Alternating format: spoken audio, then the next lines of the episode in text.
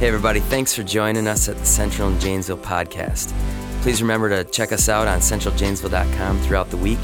We're excited for wherever God's got you at right now, and we hope this message brings you a little closer. Thanks. This is 2 Peter chapter 1 verses 3 through 15. God's divine power has granted to us all things that pertain to life and godliness through the knowledge of him who called us according to his own glory and excellence, by which he has granted to us his precious and very great promises, so that through them you might become partakers of the divine nature, having escaped from the corruption that's in this world because of sinful desire. And so, for this very reason, make every effort to supplement your faith with virtue, and your virtue with knowledge, and knowledge with self control, and self control with steadfastness, and with steadfastness with godliness, and godliness with brotherly affection, and finally, brotherly affection with love. For if these qualities are yours and are increasing, they keep you from being ineffective or unfruitful in the knowledge of our Lord Jesus Christ. For whoever lacks these qualities is so nearsighted that he's blind, having forgotten that he was cleansed from his former sins. So therefore, brothers, be all the more diligent to confirm your calling and election. For if you practice these qualities, you will never fall. For in this way there will be richly provided for you an entrance into the eternal kingdom of our Lord and Savior, Jesus Christ. Therefore, I intend always to remind you of these qualities, though you know them and are established in the truth that you have.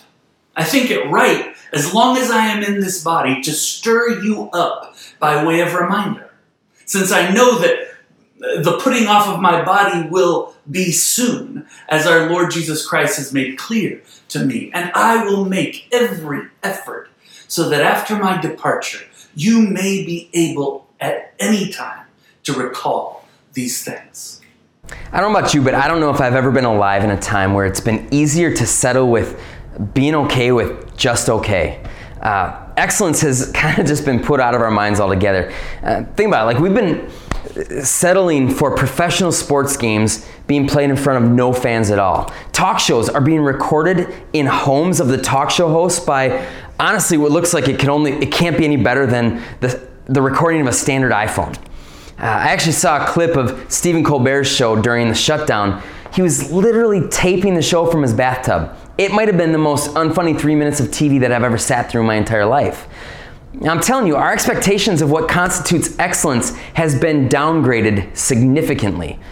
And what we do with our children, my goodness. A few weeks ago, I was at home with the girls all day on my day off, and we've been doing homeschool this year. And so we're in the house all day, and it's getting cold out, so you know, they go outside for like a five minute quote unquote recess and they're back inside. And so finally, around four o'clock, we go to Schnucks grocery store to get one thing lettuce.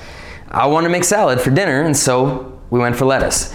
But here's the crazy thing about it uh, I went to the store the night before and I bought tons of stuff, but I didn't buy lettuce. And I told my oldest daughter, Abby, I'm like, I'm pretty much leaving one thing off the grocery list every single time just so that I have something to go do the next day and a place to take you guys uh, just to get you out of the house. I'm about to, I don't know about anybody else, but like the grocery store has become the highlight of my existence, I feel like, to get us out of the prison cell that's my home. Uh, and then there's meetings. We, we don't care about excellence with meetings. Our meetings have gone from in person snooze fests to online atrocities.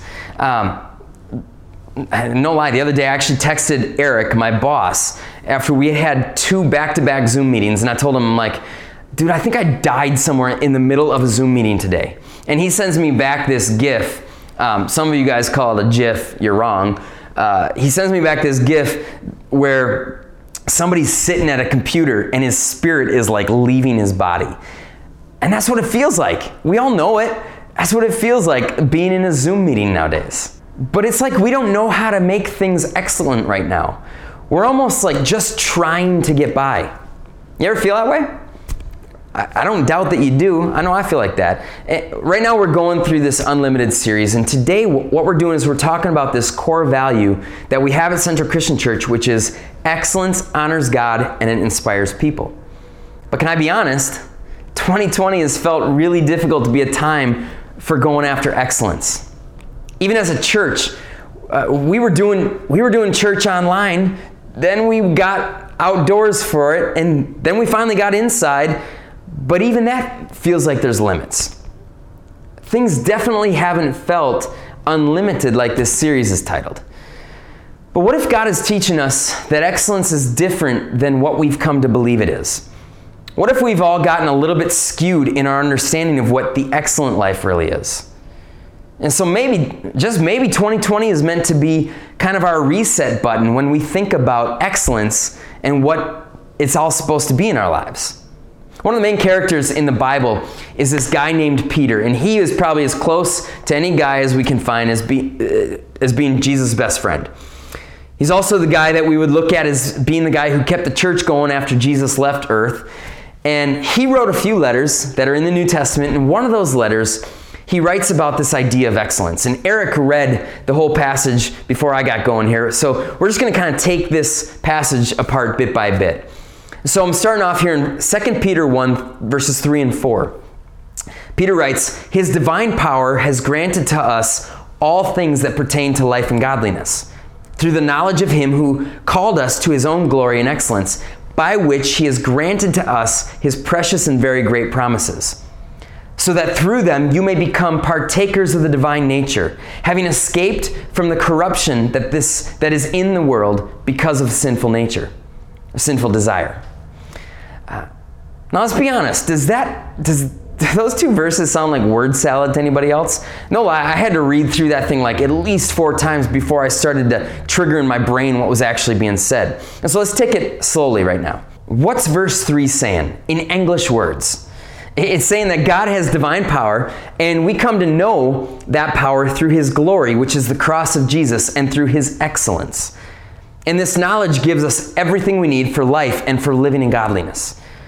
Now, the Greek word that's used here to describe the excellence of Jesus in this verse, it's this word arete, and it literally means moral excellence or moral purity.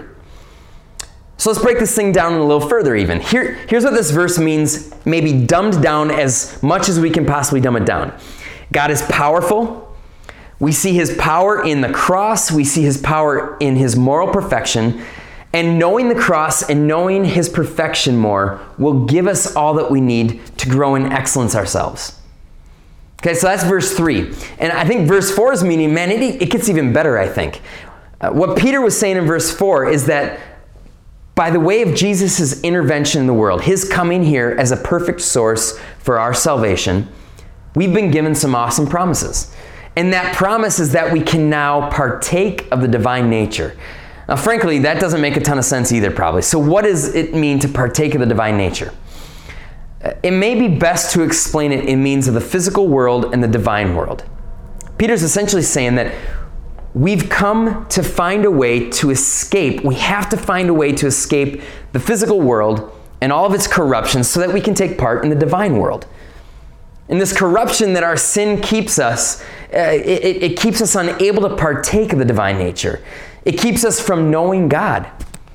But Jesus is our source of true excellence who lets us escape this corruption that's all around us. And Jesus is this source of true excellence who gives us this promise that we can know God and be made right with God. And so, really, here's what Peter's saying in these two verses The route to true excellence can only be taken through Jesus. It's like this road that we've got to take, and it goes through Jesus to get to excellence. Do you want to get to the point where your life is more than it is right now? Do you want to experience what real success looks and feels like? Then you got to stop viewing excellence and success through the eyes of the world and begin seeing success through God's definition of success, through His eyes.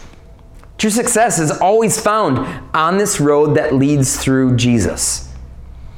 You and I, we've come to under, we, we come to an understanding that this true excellence that's to be found through Jesus has nothing to do with our own perfection.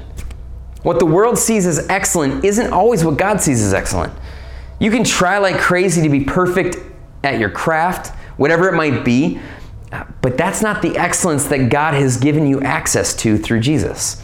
Really, that, that kind of excellence isn't, it's not even always the priority that God think, that you might believe that it is to God. Uh, when we go after excellence in any given area of our lives, what happens is we often take a lot of shortcuts. Think about a doctor honing her craft day after day, year after year, constantly studying, constantly learning from each patient that she's attending to. But usually, shortcuts are having to be taken in other areas of life. Uh, to get to the 60 to 80 hour work week, the family life suffers. There's little time for rest, there's little time for fun, there's little time for seeking after God. You might become the most excellent doctor in the world, but without Jesus, you'll never experience what true excellence is. You might be the most excellent anything in the world, but the only excellence that matters in the end to Jesus is the excellence of a heart that's made pure by Him. Without that, all other excellence, it just comes up short. And if it takes throwing your relationships or your morals away to get to this excellence that other people say is excellent, it's simply not excellence. The ends simply just do not justify the means. And here's something that I, I, I, hit on this once in a while because I think for young men in particular, it, it really can be an issue. Uh, many guys treat video games as if it is like the route to tr- truly excellent living. Um, now, that might sound a little bit stupid, but you got to think about it. Guys will ignore people for days on end to feed their desire for video games. There was a time in my life, pre children, where video games could take up a whole day of my life. Uh, and I didn't even know I, it would happen before I even realized it happened. I used to come home on Wednesday nights after leading youth group, and it, this was early on in my marriage, and I'd start playing Madden football. And Thursdays were always my day off, and so I'd play and I'd play and I'd keep on playing. And it'd be it'd be 2 a.m. and I'd think to myself, okay, one more game, and then I'm going to bed. And four games later, it's almost 6 a.m. and Crystal's about to get up and she's about to go to work. And so I climb into bed and I try to trick her into thinking that I, I wasn't a loser who was just playing eight hours of video games until six in the morning. I was in bed, you know, for a long time. I am not sure she always bought it. Um, but guys get tricked into thinking that video games bring the excellent life. We all have things that, where we get tricked into thinking that those things will bring us some, some kind of excellence that's not really excellent. Guys think these video games frees them from their thoughts. It brings a little bit of peace in a crazy world. It's fun, but it can often bring destruction of catastrophic proportions. Ruined marriages because of an addiction that causes relationship abandonment. Uh, I've seen guys drop out of college because they've been addicted to video games. Kids who feel abandoned because of a game that simply seems more important to their dad than they seem to be. All of this in an effort to find a superficial form of the excellent life. Excellence itself can't be the goal. If excellence alone is a goal for you, you might be willing to go after it and not realize the expense that it might cost you in other areas of your life. There is a cost to excellence if it's not taken through the road that Jesus is on. Excellence outside of Jesus will never be perfect. Jesus is the goal. Taking every part of our lives and running it through this road of Jesus has to become our goal. You may not become the, the best in your occupation field by doing things through this route that Jesus sets for you, but you will have a heart that's becoming more like Jesus. You'll get to partake in the divine nature, which always beats what the na- nature of this world has to offer you. Now, just because you take the route of Jesus, it doesn't mean that you're all of a sudden going to be perfect in everything that you do simply because you came to know Jesus a little bit more. What Jesus has done for you is He's granted you something that you can't obtain on your own. You cannot be perfect. You cannot achieve a level of excellence that's deserving of glory and honor. You can't get things right enough so that God takes notice of you. The only real excellence that there is in life is found in Jesus. He is everything that's perfect. And this is where he displays, I think, his most unbelievable and unmatched power. Jesus places his moral excellence upon you, and he completely transforms your identity. When you come to know him and trust in his excellency, he transforms your identity from one that knows only sinful desire and he replaces it with something beautiful, something divine. you take on Jesus' perfection. Not, it's not a work you're doing, but it's completely a work of His doing alone. While you may not be perfect with Jesus, his perfection will inevitably start to rub off on you. And so I want you to listen to this next part that Peter writes in verses 5 through 9. He says, For this very reason, make every effort to supplement your faith with virtue, and virtue with knowledge, and knowledge with self control, and self control with steadfastness, and steadfastness with godliness, and godliness with brotherly affection, and brotherly affection with love. For if these qualities are, are yours, and are increasing, they keep you from being ineffective or unfruitful in the knowledge of our Lord Jesus Christ. For whoever lacks these qualities is so nearsighted that he is blind, having forgotten that he was cleansed from his former sins. Uh, so, Peter talks about all these great character qualities here that we should make every effort to supplement our faith with. I absolutely love his wording here, saying that, that this is a supplement to our faith. You see, good character doesn't save us. Good character is it's a supplement to our faith. It's essentially the thing that brings real health to our faith. Uh, when you supplement your diet with vitamins, you're bringing added health value into your diet. Uh, your faith, without these character qualities that Peter's talking about, might look a lot like a diet without the right vitamins. Uh, but if we're going to be real about it, sometimes our character isn't great. I know when my character is suffering, my faith is almost 100% of the time not in a great place. It's not that my faith is non existent, um, but it's not in a great place. Peter writes here in verse 9 For whoever lacks these qualities is so nearsighted that he is blind, having forgotten that he was cleansed from his former sins. What he's saying is that when you're lacking in character, it shows that you've forgotten to some degree what it is that Jesus has actually done for you. Your character falters in response to a faith that's actually forgotten something important. And the more that your character falters, it's, it's like taking away the vitamin supplements uh, in your diet. Your faith is going to falter the more that your character falters. It's a vicious cycle that just keeps going.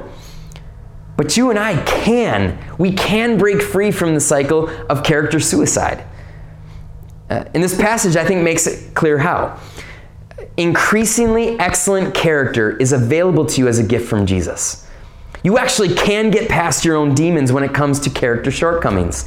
Uh, Peter, it's like he's screaming at us in verse 9 You were cleansed from your former sins. They are not a part of your past, they don't have to be necessary to your future. You only lack godly character qualities if, you're, if you've been blinded to the freedom that you now have from your sin that Jesus has won for you on the cross. It's a matter of faith to believe that Jesus is big enough to help you excel in your character. And I like what Mark Sanborn says in, in one of his books. He says, We might never be the best, but we can always better our best. With Jesus, there's always this hope that your character tomorrow can be better than your character was today. I love that. Uh, but I also love that, uh, you know, if your character wasn't better today than it was yesterday, there's always a hope that you're forgiven for the days where your character takes a step back. As a dad, I don't get concerned if one of my kids has a really bad day. Uh, she might wake up angry at the world. It happens, especially with these little girls going into like middle school. Man, you know, she yells at her sister for something ridiculous like breathing too loudly. Yes, it has actually been a situation in my house. I'm not going to say which daughter, uh, but one of them has definitely yelled at her sisters for breathing too loudly. And it's like, honey, what's the alternative? Like, do you actually want her to stop breathing? And on a really bad day, she might say, like, yeah, that'd be awesome. See, my kids are going to have bad days just like your kids are going to. I have bad days just like you have bad days. Uh, where, I, where I begin to get concerned as a parent is when those bad days begin to form a pattern. It's no longer a bad day, it's, it's just a bad formation in their character. You can be increasing in excellent character and still have a bad day every now and then. You don't have to be perfect. Uh, the best measurements for your character may not be comparing yourself to yesterday. It might be better to compare your character to last week or to last year. Now consider this. When's the last time that you took some inventory on your life of character? Be careful. I'm not asking you to compare your production in life to last year or, or, compare your ability to do things in front of people, the things that they see, to last year, to a while back. I'm asking you to compare your character to where it was last month, last year, three years ago. And here's why this is important. If your character isn't developing in excellence, like Peter says here, you probably don't know Jesus as well as you think that you know. You may not be placing your faith in Jesus like you think you are placing your faith in Jesus. Increasingly excellent character is a gift from Jesus, it's free for the taking. But we have to know Jesus and believe in the identity change that he gives us in order to take the gift and to use it well. And I love that we can take inventory of our character because it's actually something that, with God's help, I can actually do something about my character. I can work with God to grow how I respond to life around me, to respond more and more the way that Jesus would. I can't do that with everything else in life. I can't always produce changes in other people. I can't always produce at work where there's so many other factors at play. And this is where we can find some kind of peace in letting Jesus grow our character. If we look to excel in matters of character, our lack of excellence in production isn't going to matter so much. It's not going to be such a big deal. My kids, uh, if my kids are growing in character, their grades don't matter quite as much to me. If my kids are knowing Jesus more and more and living out his excellent virtues, not getting better at the piano or, or at a sport or not waking up well in the morning, those things are just, they're not going to matter as much. Character is what counts, and Jesus makes it possible for every single one of us to grow in our character as we hold on to and grow in our belief for what he's done for us. And here's the final piece, I think, from, from Peter's writing that we're going to look at today. It's verses 12 through 15. He says, Therefore, I intend always to remind you of these qualities, though you know them and are established in the truth that you have. I think it right, as long as I am in this body, to stir you up by way of reminder, since I know that the putting off of my body will, will be soon, as our Lord Jesus Christ has made clear to me. And I will make every effort so that after my departure, you may be able to, at any time to recall these things. Uh, the last thing I think that Peter's trying to get across in this passage is this make a habit of reminding yourself and others that excellence is worth striving for and of what kind of excellence is worth striving for. You see, you and I, we're forgetful people. Uh, do you realize how often your striving for excellence of character gets dwarfed by strivings for all kinds of other things? Maybe this week you swore at another driver because your excellent arrival time mattered more to you than excellence and patience. Maybe for a brief moment you forgot that your child's lack of excellent obedience to your commands didn't negate your need to display excellent grace while under duress. How can we be excellent if we're constantly forgetting how to really be excellent? Uh, Mark Sanborn, he, another thing that he tells in this book that I read, uh, he was telling a story about uh, many years ago when Sir Laurence Olivier gave a performance uh, from the stage, and it was extraordinary even for him. And his friend goes backstage to congratulate him on this extraordinary performance, and he found the actor just in a bad mood. And his friend says to him, What's wrong? Uh, that, was, that was the most incredible performance that I've ever seen from you. And Olivier replied to him, He's like, Yeah, I, I just don't know how I did it. And he was dejected. Have you ever had one of those days where everything you did was just right? You got up, early in the morning and you didn't even look at Facebook first. You didn't even hit the snooze button. You got up early and you prayed about your day. And then you, you got your workout clothes on, you, you beasted out a great workout. You got up so early that after, after that workout, you had time to make breakfast for you and your whole family, and you smiled at them while they barely said good morning to you.